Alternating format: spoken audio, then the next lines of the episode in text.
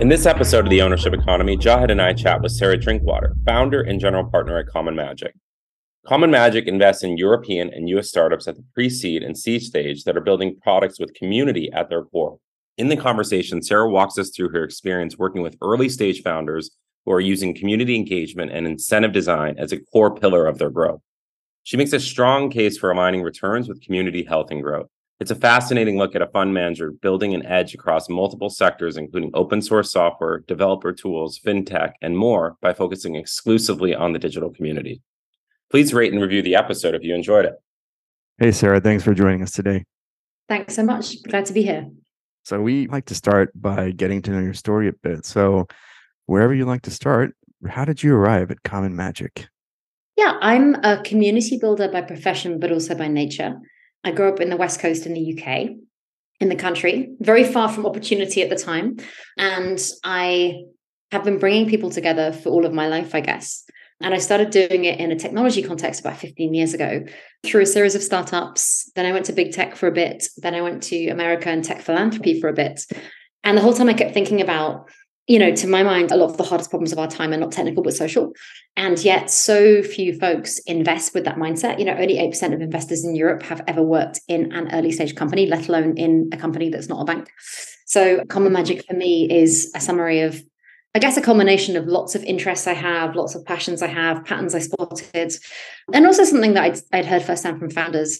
You know, I started angel investing in 2018, 19 and because my checks were so small, I had to focus on what I could uniquely help founders with. And it turned out to be, you know, building alignment, building community, whatever term you want to use. And actually, the I actually personally don't love the term community, but I've had to use it because it's the most legible term that we use as society.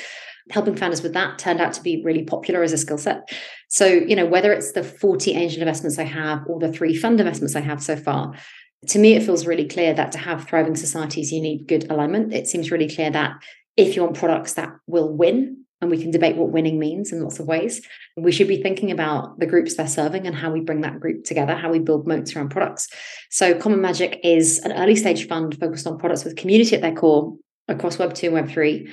And it's just me. It's very early. We're right at the start. Yeah, yeah, I had heard I think I read it in the Sifted post, which we'll include in the show notes, but I think it was something to the effect of you're the only solo GP in the UK who does not have a air quote fingers traditional investment background. Europe. Actually, Europe. Oh my God. I'm the first female just... solo GP in Europe that's not been a VC before. And I think I'm the second solo GP in Europe that hasn't been a VC before. Wow. It's crazy. Uh, it really tells you how conservative the the European like uh, ecosystem is, right? We're like, oh, let me just look at. Well, you know, I, I trust a person to manage money if they've managed money before. And it's like, cool. How do you get that first money management job? Listen, I'm not here to answer that question. it's interesting, right? Like the job of, you know, I think when I started working on Common Magic, I knew that I knew how to work with founders. And I knew that I didn't know how to fundraise, um, which I continue to be learning and do not feel I've cracked yet. But it's interesting. Like on the one hand, you get people that fundraise really easily, like fund managers. You know, they yeah. come from wealthy backgrounds, they know that community really well. And on the other hand, you know, you know people that know founders, and I think it's so hard to get profiles that can do both. And that's why I think solo GPs are necessarily rare. Is you're managing two quite different audiences at the same time. You're selling money to founders, you're selling your strategy to LPs at the same time at the absolute bottom of the market, trying to do something new is always going to be tough.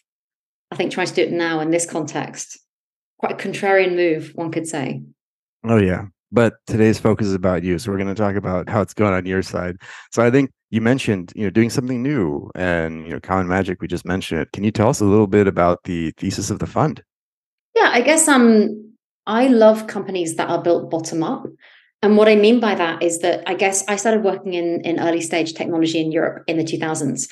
And very often, what used to happen in that era is you build your product in a silo and then you buy loads of ads to get it out. And this is kind of the early days of kind of Google and Facebook advertising. And I think we all agree now, I think it's commonly held that the advertising incentive has basically ruined vast ways of the internet. Adverts are expensive, they're hard to attribute, they don't work, people bounce. You know, it's not the kind of flourishing, like the whole point of technology to me is kind of freedom and and and helping us move forwards as a society. That's the whole point of every tool since time began, from like the wheel to the computer. And so when I talk about liking companies built bottom up, the kind of companies that I invest in, products with community at their core, they're building something for a very particular audience. I know we're going to be talking about JokeRace today, for example. You know, JokeRace is powerful community infrastructure that helps groups build alignment through the mechanism of contests. And JokeRace's natural audience are communities that want to engage people, that want to take group decisions, reward group decisions, and build alignment. Not that complicated, but actually, it turns out in the real world, that stuff is very complicated. And what I liked about JokeRace is they are not only invested in by the kind of people that use their product, but they just have built trust. They built something they know the audience wants. And so they're building bottom up. They're not going away and building something shiny and perfect in a, in a locked room and then coming out and throwing adverts at us. They're mm-hmm. building something where there's a very strong continuous feedback loop where it feels very reciprocal in lots of ways. You know, you're using the product, you're close to the product, you're giving feedback on the product, you're finding other people that you know through the product you know, I think there's 93 angels that invested in JokeRace, including you. Or was that through the fund? I think through the fund. Uh, no, um, it was personally correct. But that's it, right? So it's it's the people that invested in JokeRace are just the kind of people that I want to be in community with, right? Because they have different specialisms, but they have this shared belief in, you know, not only the power of having fun on the internet with your friends, but the power of products that can serve that goal. Awesome. So then, if I were to repeat it back to you, it's very much you believe in products that in some ways actually derive their moat from being built bottom up, including the community and where the product should be going. Yeah, and I think you know this works in multiple. Like something I learned as an angel when I started out angel investing, I'd only really worked in consumer. Um, you know, I'd had a couple of startups. Then I worked at Google for a long time, although I'd actually run a space for entrepreneurs there. So I worked in big tech, but in a space for entrepreneurs. So it's, it's kind of a funny job in that way. And early on, when I was angel investing, I did an awful lot of consumer because I had a background in consumer. And I felt like I needed to build my credibility with other kinds of products.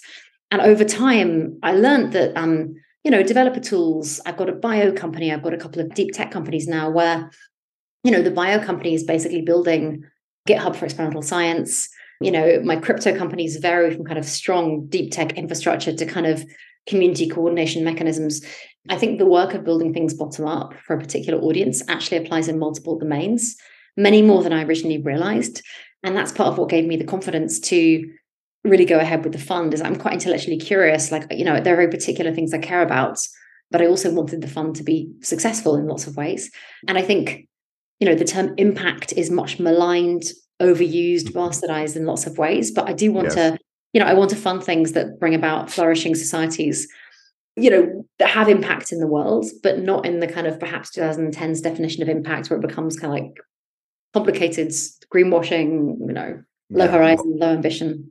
Well, I think you you touched on something interesting in that you think that this thesis cuts across multiple different areas, right? So you've crossed many paths in tech. You've gone from Web three, you've gone you mentioned Google, big tech, all that kind of stuff. But it seems that you've also backed into the fact that this growth mechanism, this way of designing and working with your community in a bottom up fashion can apply to all kinds of products, all kinds of sectors. So I wanted to ask you, um, what do these sectors, you know, in your experience so far, what do you kind of look for that ties all this together? How do you know, hey, this is actually an opportunity where the community can apply, right? What yeah, really I'm, you go? I mean, I'm still refining it. I think um to me, this way of building companies is kind of an ethos but you know it's a mindset in some ways you know people have definitely tried to tell me oh this is a pure growth mechanism and I, I kind of resist that in lots of ways because to me it's just it's a way of being you know in the same way that I like to be in community. I like to work in groups despite being a solo GP, which is a really interesting tension, actually. I guess what I'm looking for when I meet companies, you know, firstly, I normally meet projects or companies when they are they don't have a live product, there's no revenue. I normally meet projects when it's a group of passionate people, sometimes a person where they have an idea, they've tested it. You know, there's very often like a Telegram group or a meetup, or there's some kind of symbol of like, who is this for? And nearly always that's the founder's natural peer group. That's people that they are closely working mm. with in many different domains. So, for example, with Otterspace, when I first met them in Berlin, you know, they were building better badging mechanisms for the DAO community. They themselves, I met them through DAOs you know, I don't think I would have. There was another team that I met at the same time building a similar product who basically weren't participants or contributors. And I thought, well, okay, who's going to win? You know, it's going to be the person that is already embedded and trusted by this particular group. And so I guess what I'm looking for is I tend to think of pre seed products get refined all the time, the exact solution gets refined. But to me, it's more about balancing ultimate vision of the company with flexibility around how that shows up and kind of um you know I look for kind of deep behavioral insights, I guess. That's the best way I can put it. So, for example, with the bio company, briefly, you know, they, and I have given this example before. So, apologies to anyone who's mad enough to listen to two podcasts with me on. There are a trio of operators that span out of LabGenius, which is a UK based biotech company. And part of the reason they left, so it was the chief scientist, the chief technical officer, and the chief data scientist. And they left to work on an idea. I met them last summer. And they said to me, if you are a machine learning biologist, when you go to conferences, you're talking about your results. You're not talking about the process. You're not sharing what didn't work. You know, you can get to the end of a two year experiment and find out somebody in Kyoto did it six months earlier. And so all of these scientists in their day job are using like Notion and Figma, and they're going in the lab and using paper and pen. While at the same time, lots of advances in natural language processing have meant that machine learning biologists can basically write down text experiments that can then become beautiful three dimensional visualizations of the experiment you know, much like GitHub, things can be forked, starred, shared, commented on, you know, reputation systems can be built.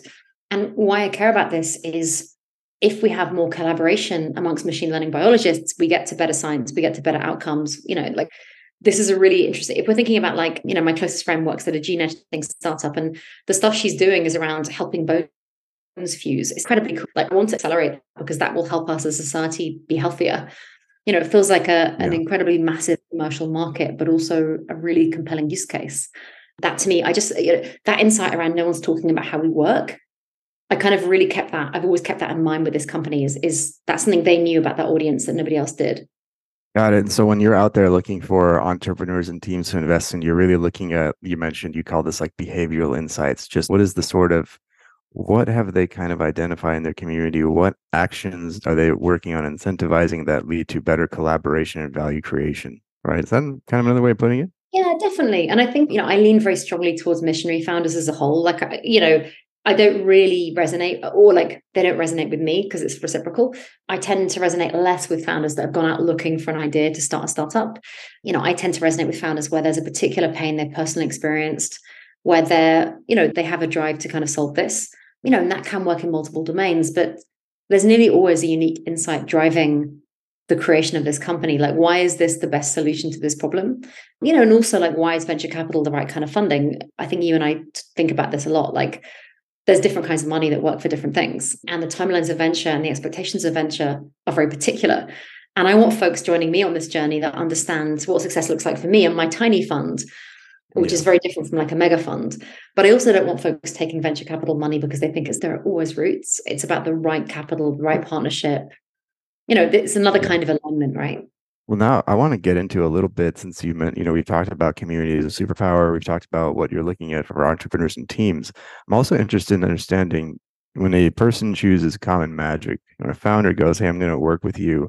And even before that, you had mentioned 40 angel deals, a couple fund deals. Yeah I'm kind of with you in the same boat where my typical check is pretty small, but I will. But people always say, "Damn that that five to ten k check guy will not stop working for us. He's been the most valuable person in the cap table, right?" So I want to ask you Props. for yeah, well, same to you. I think is this why you're here, right? That's how you managed to to scrap this together, you know, for Common Magic. So, and, so I wanted to ask you, you know, when you're in the weeds in some of these, I mean, with founders, right? What are some of the mistakes maybe you've seen? Some of the things that you're like, hey, you're in this territory where you are co-building with a community you've got to you got to think about how to engage stakeholders.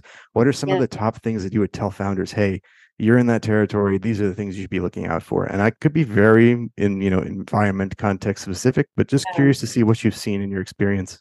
Yeah i guess um three things founders ask me for help with first just to ground the conversation. They nearly always ask me for help building out a formal community strategy by that, I mean, what are the tactics we're going to deploy in the next X months to kind of, you know, create, like make this thing bigger than just us? And that's quite typical when you've had a founder who's who's talking to their natural peer group. When you start to grow the company, that's kind of a conversation. The second thing is first hire. I did an interview this morning with somebody who's a final hire for one of my companies. And the third thing is narrative. So something else I did overnight with a company that I'm actually not signed with yet. Fingers crossed we sign very soon this person is doing their first trip to New York and I'm writing the memo with them to send to other investors. Basically, that's like, hey, this is who we are, this is what we do. And that's just because he's very short on time. He's super young, first trip to the US. So it's like that's just a way I can help him very immediately. I guess um, you know, I'm always learning, but I think one thing I see a lot is, you know, when you are a founder that has a natural peer group that you're talking to and, and building with, at some point in the journey, you have to hand over a bit of that work and bring somebody else in to lead it. And the temptation is to either not want to let go of that piece of work or to under hire for it because perhaps you know you're a natural community builder but you haven't really thought about what this job looks like. And you end up bringing somebody in who's more of a social media intern or someone who just doesn't really who, who doesn't you know always the best community hires come from the community right? But if you can't find that person you normally always will go and hire somebody. And a mistake i've seen made is under hiring and then that person doesn't perform as well as you want them to you know you feel like they're not a good fit you know i do think hires, like any other hire at an early stage company, are hard to get right in general. And so I hope to help founders avoid that mistake by giving feedback on the job spec, giving feedback on interviews. But you know, you're still going to make mistakes a lot of the time with hiring. That's just the name. you know, we've seen this recently with a couple of really compelling examples in Web3. You know, mm. like really strong, resilient communities have opinions.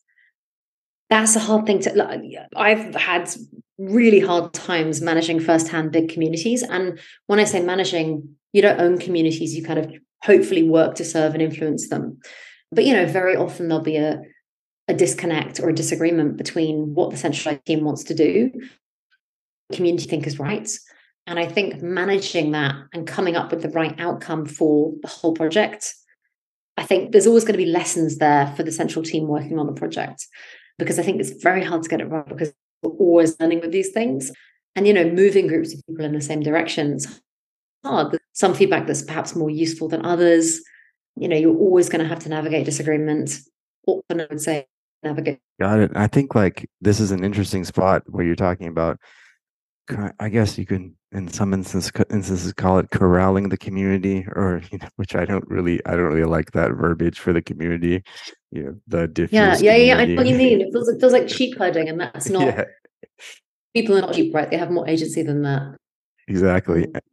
Uh, but I think uh, what's interesting, you know, Martin and I have been doing the. I think we're on episode I don't know sixty eight or something like that. So we've been chatting with quite a few people over over the last almost two years, and you know, early on in those conversations, we'd speak with them. You know, like we spoke with a fellow Mark Balin from Myco a while back, where he was basically talking about, hey, we're going to do the opposite of what everyone else is doing in crypto with really inflation. We're going to do inflationary inflation on purpose. And we're not doing it because money. We're doing it because only for our community. If you're in it, are we inflating it to give, are we inflating the token, proposed token to get you in? And then like, you know, other people be like, you'd see every deck. I'm sure you've seen every deck. It's like 10, 15, 20% for the community or 50% for the community, right? I'd be interested to hear from your perspective if there's anything you've seen where you have said, actually that's a great starting place for incentivizing a community or maybe there's someone has really stepped outside of the bounds of saying actually this is where we should start with community engagement or community incentive design because i feel like over the years i can say yeah. years now martin like we've seen all kinds of things that became standards and then you never see them again right so it's really interesting from a person from your perspective you know what have you seen that's really caught your eye and that stakeholder engagement and incentive design oh, i mean Oh, so many thoughts. I think a core challenge is that very often when you're designing systems, you do not like systems need to be flexible, right? You know, you're designing like nearly always when you and I see decks and it's like 20% for the community, nearly always it's first round, the community is super early and the project has barely been, you know, like I think I have one project that was going for six years before I met them, but that was quite an unusual use case. Um, you know, and they had a very thriving GitHub community in a very particular deep tech space. But nearly always I meet companies like in the first year of their life. And so it's really challenging because you're you're designing a system, you know, you and I are bought in for the long term because that's the definitions of how we work with companies. You know, noting that we still expect lots of companies not to work out. But it's very hard to design incentive mechanisms when you're so early and you don't have full oversight yet of what the full product will look like, what the community participation will look like. I think some of the more interesting experiments I've seen. So, for example, um, Eden Protocol, who Tom Husson's company, who um, I didn't invest in them, but I thought he was fantastic, and that was a really interesting couple of conversations. You know, their whole thing was around talent liquidity through partnering with Developer DAO and, and through kind of um, you know, they had this deep understanding that people trust people and that you're more likely to recommend somebody if you have more context about both what the, your friend's skill is and what the opportunity is. That more context is better. And that's making good recommendations is really high value, but making bad recommendations isn't, which is exactly how it works in the real world. You know, there, there's I'm thinking of one person who always sends me quite bad introductions, and and I feel bad because I like this person very much, but in general, I know very well when I get these cold, when I get a non-double opt-in intro from uh, them again, I was yes. like, oh, dude, no. And I think again what you're looking for because there aren't enough papers written about this kind of stuff like there are so many conventions of startup building that in Web 2 you can look to. But I think a challenge, you know, particularly in Web 3 and in certain aspects of Web 2, everything is so emergent. You know, nearly always you're going to your peer group and trying to kind of figure out, like, okay, how could we do this?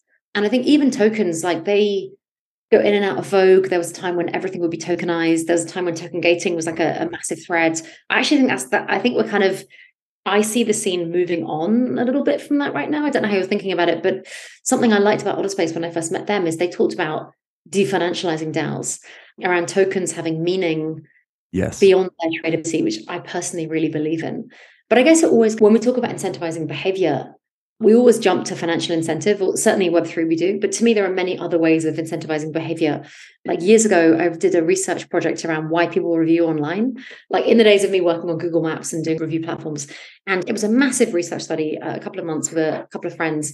And what we found was the majority of people that write quality reviews, aka the people that you want to participate, they're participating for altruistic reasons. They're participating because it's just part of their being. They like to help they want to get compliments from people like them who have benefited greatly from their participation. And that was just always really encouraging for me as people that were incentivized by pure financial gains tended to bounce or tended to be mid or low quality reviewers. And I've always kept that in mind when founders ask me about how to think about reputation systems.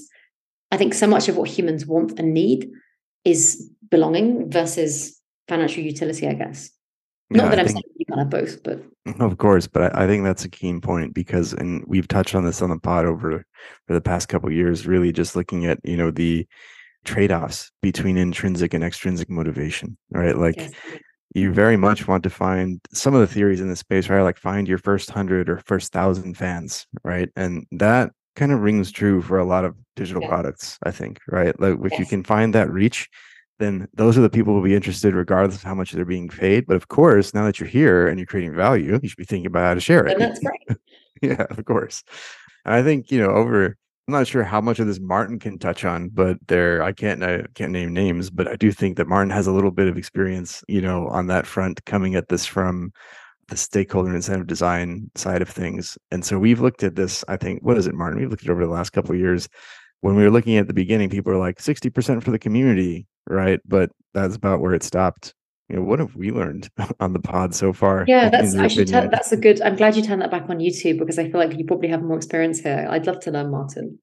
Yeah, I mean, I, I think there's two things that are going on, right? There's kind of a regulatory environment that is forcing people into a mode where they are giving a majority to the community in a way to essentially skirt or be compliant with a set of laws that are unclear right? And this is specifically around things being properly decentralized. And then I think there's a another kind of group of folks that are saying, look, there's compliant exemptions depending in which jurisdiction that you're in, where you can essentially structure some sort of incentive design for the community that's tied to quasi equity that gives an ownership position or gives voice rights to whatever stakeholder group is creating value and the truth of the matter is, like most other things in an early stage startup, you're not going to know yeah. how to do that. And so you shouldn't be giving away 50% of your cap table the same way you shouldn't be giving 50% of your cap table to any VC or anyone who's, or maybe even any co founder that's not on a vesting schedule.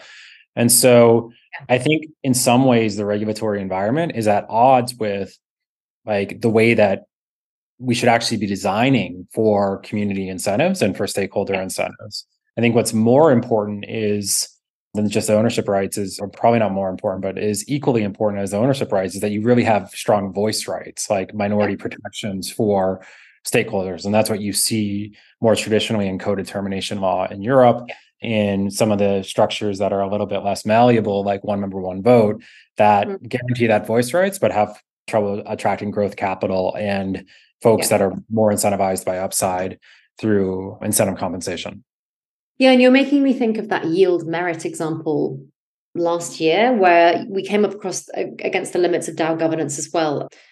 If I remember correctly, and I may be wrong, the DAO kind of highlighted a lead investor at the last round. I think it was a spin out company and basically yes. said this investor hasn't given us any benefit and they should go.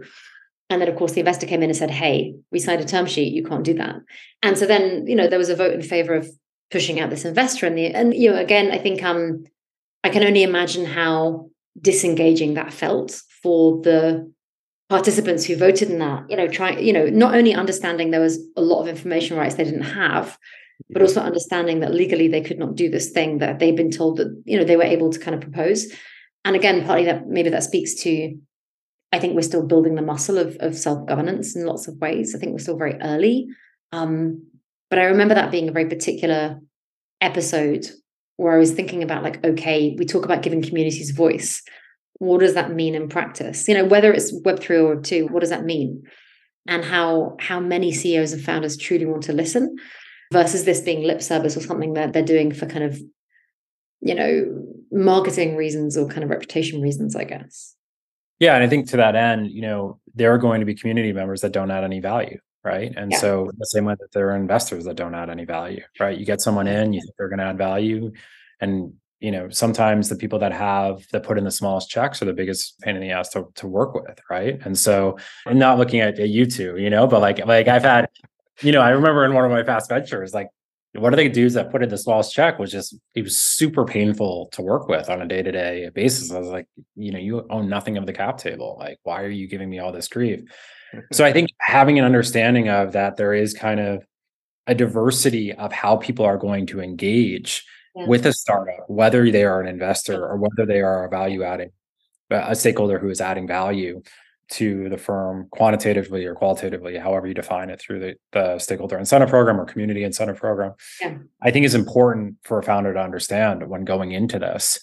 And again, I think that goes back to from a design principles perspective, having the ability to improvise and not backing into a structure too soon. And how much that's at odds with kind of the current regulatory environment right now.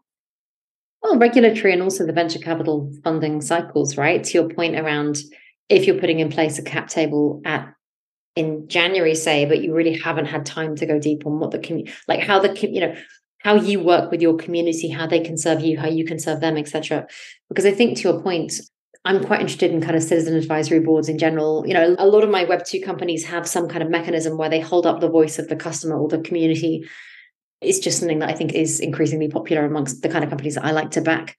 And, you know, they've really worked to define their terms quite clearly at the start to say, this is advisory, there are no legal rights, like we will listen. That's the whole point of this is to have open conversation.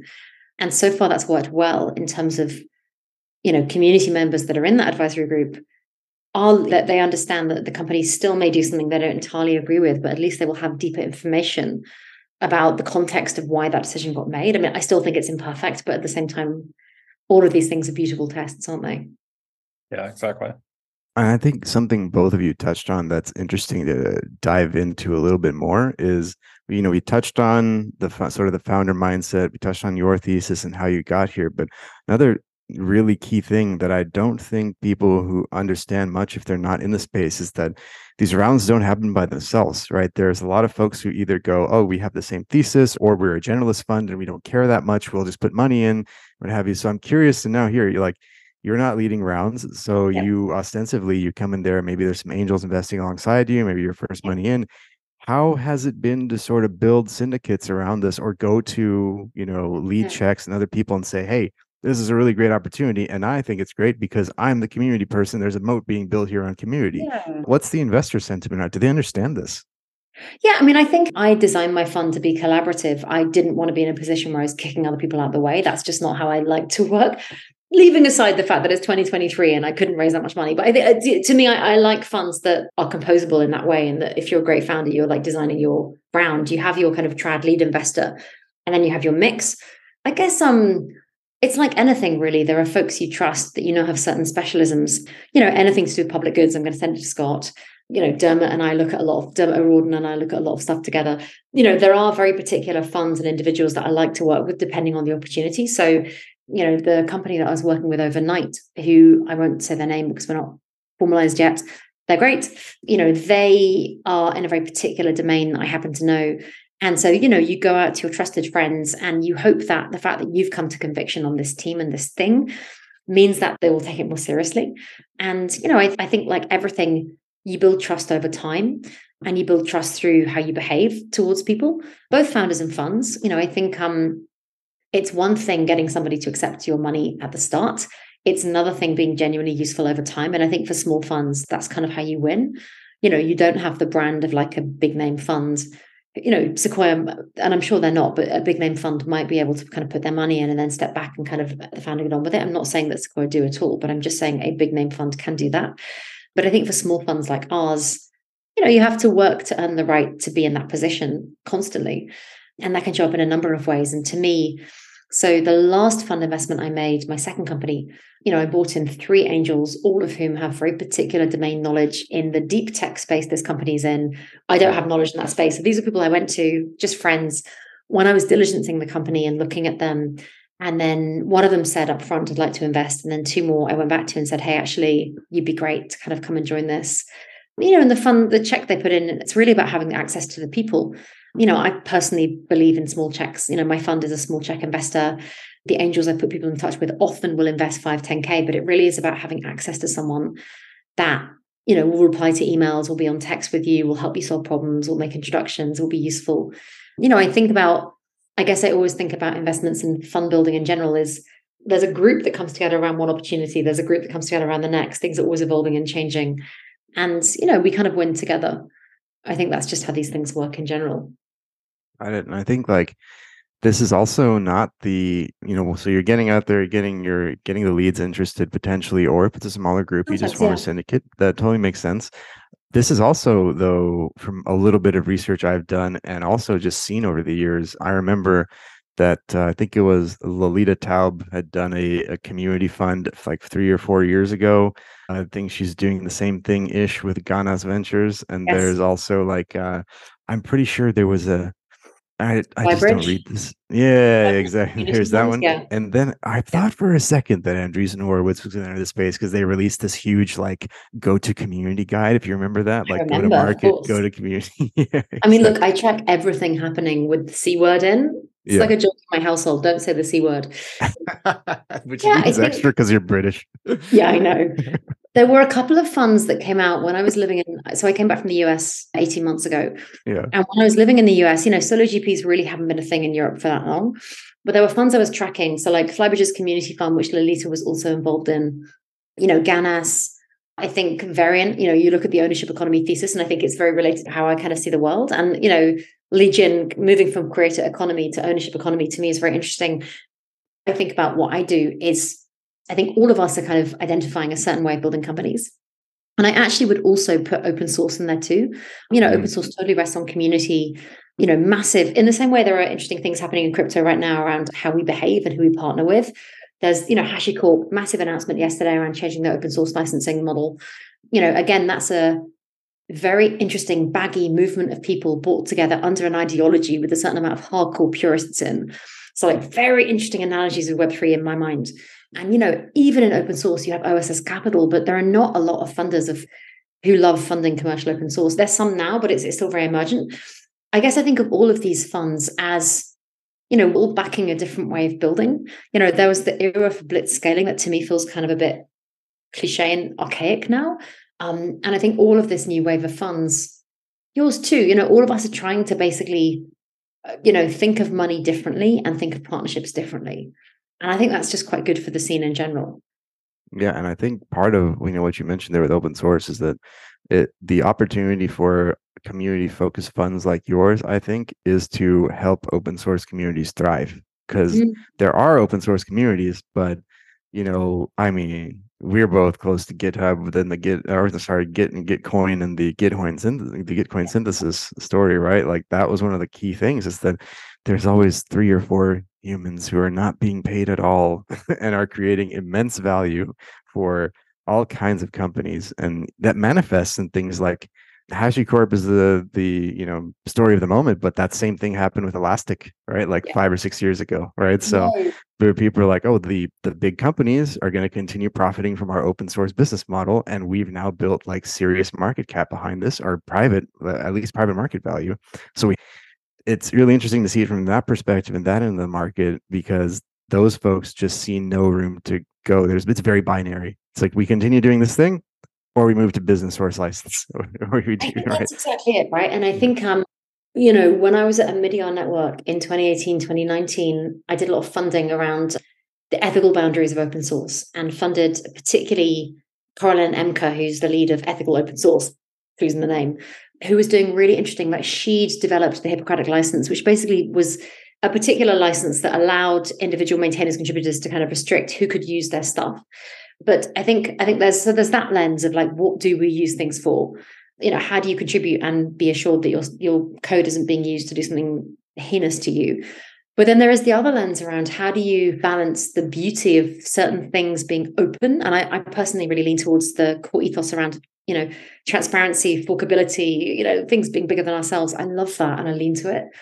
But I think we see this pattern over and over and over again around exploitation, hard to scale business models, uh, you know, like extraction around business models. I think um, I think it's really interesting because so many of my companies uh, use open source in some way, and they have a two part model whereby they have certain aspects of the company on open. You know, open source is a way of emphasizing the ideology of the company, of building in public, but at the same time they have a paid for service over here, and open source in that way becomes kind of some kind of growth channel, which feels like wrong, but also right, but also wrong. It's complicated.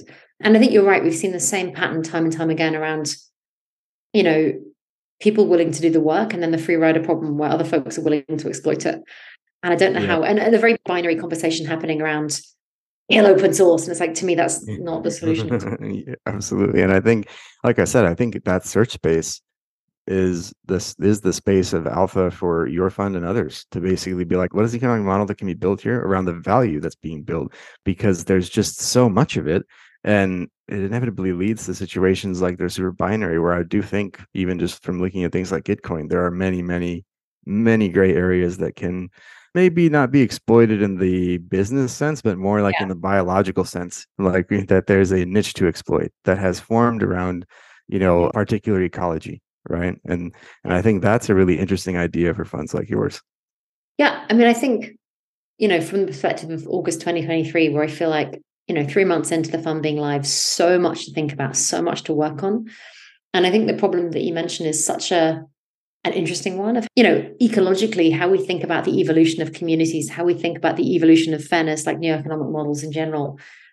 I just hope that lots of smarter people than me are thinking about it at the same time. And collectively we Yeah. advance things. Yeah, absolutely. And it has to be so it has to be collective because it's just actually the way oddly enough it's just the way that the venture capital works. like you're not out there doing this yourself, right? You're you're Yeah. fine. Of course you're helping founders yourself, but you're aggregating capital around their needs with other people who believe in the thing that these folks are doing, right? So it's always a collective effort.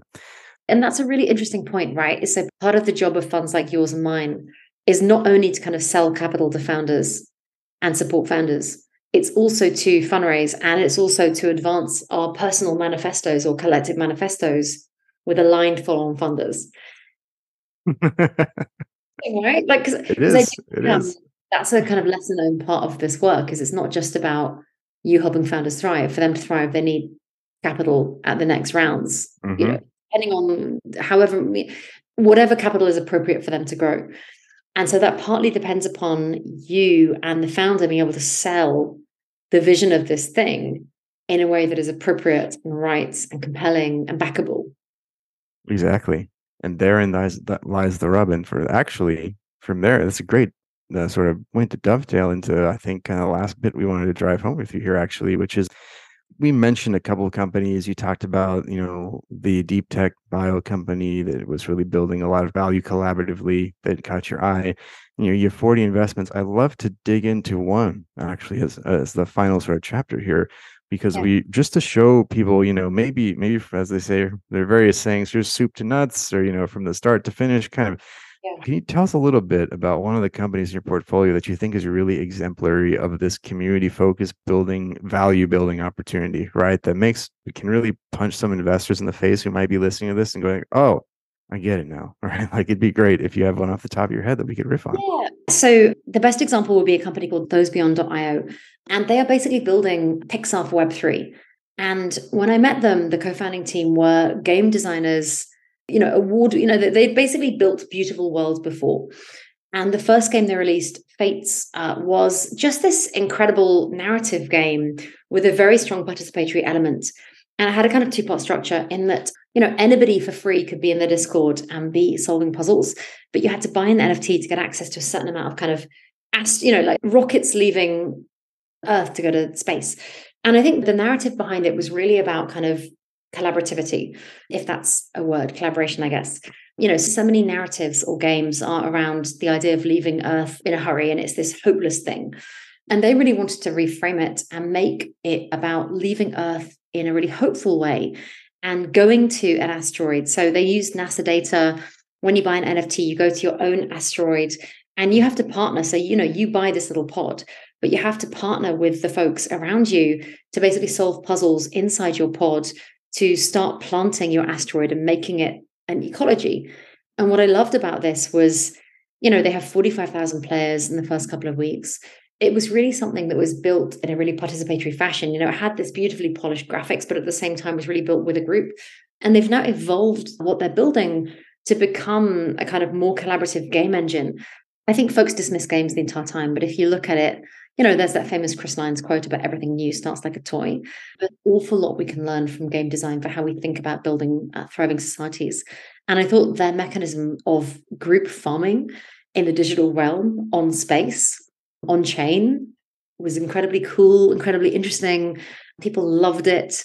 I'm really excited. They're beginning to chip feed out pieces from their next game or their next game engine, I should say. And I'm really excited by that. Well, I think that you touch on a lot of interesting things here, right? Because the thing is, people could be listening to this, or investors could be listening, like, "Oh, okay, great, like community, sure, game engine, whatever." But like when you think about the opportunity from the perspective of just the game engine market, there's Unity 3D, and it's a massive, massive company, and everyone uses it, right? So if you think about this from the perspective of like, actually, they could be designing incentives and ownership around a new community owned game engine that actually benefits from the contributions of the people who work on it or who use it, that ends up becoming a pretty interesting you know, proposition. You know, Unity's right at the start of my fund pitch deck because I think of if I think about massive examples of the kind of things I hope to back, you know, Unity had a huge IPO, beloved by the groups that use it. And I think to your point, you know, historically games have been top down. They've been like things that we give to people. And again, the team that are building those beyond, you know, one of them has been a Dungeons and Dragons master, a dungeon master for the last 15 years. And so I think a lot of what he's learned around incentives and guiding people on this journey, but letting them guide themselves, like giving them parameters, but allowing people to kind of fully express themselves through the, the mode of gaming has really influenced how they've designed that product. And I think it's just very ethos wise, it's exactly the kind of thing I like in lots of ways. Even though I would not have said I'm a game investor at all. Like, I don't, uh, you know, do I understand games? No. Do I understand this? Yes.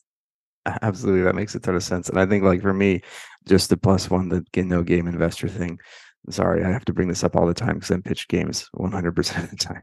And I think uh, that's a that's a really interesting example, though, just like you said, because this this really ties together a lot of things, right? When you just think, you know, Unity 3 is in the front of your deck. Unity 3D is a 13 billion dollar company today, yeah. right? And like yeah, okay, that's not sure. Some people would poo-poo that, but at its height, you know, during the peak of all of that, it was still even something like a seventy billion dollar company. So there's a ton of market cap to be built in the space if we just understand who the agents are, what yeah. they want, and what they've contributed. Right, like that. It's a very interesting opportunity. Cool. Mm-hmm. So I think like on that front, I just wanted to then give you a second, just kick it over to you and say, where can people follow your work online and stay up to date on Common Magic? Yeah, I'm so easy to get hold of. It's embarrassing. Um, my website is commonmagic.xyz. Um, my email is sarah at commonmagic.xyz. And on Twitter, I am my full name, Sarah Drinkwater, or underscore common magic. Thanks. Nice. Well, thank you very much for joining, Sarah. Thank you.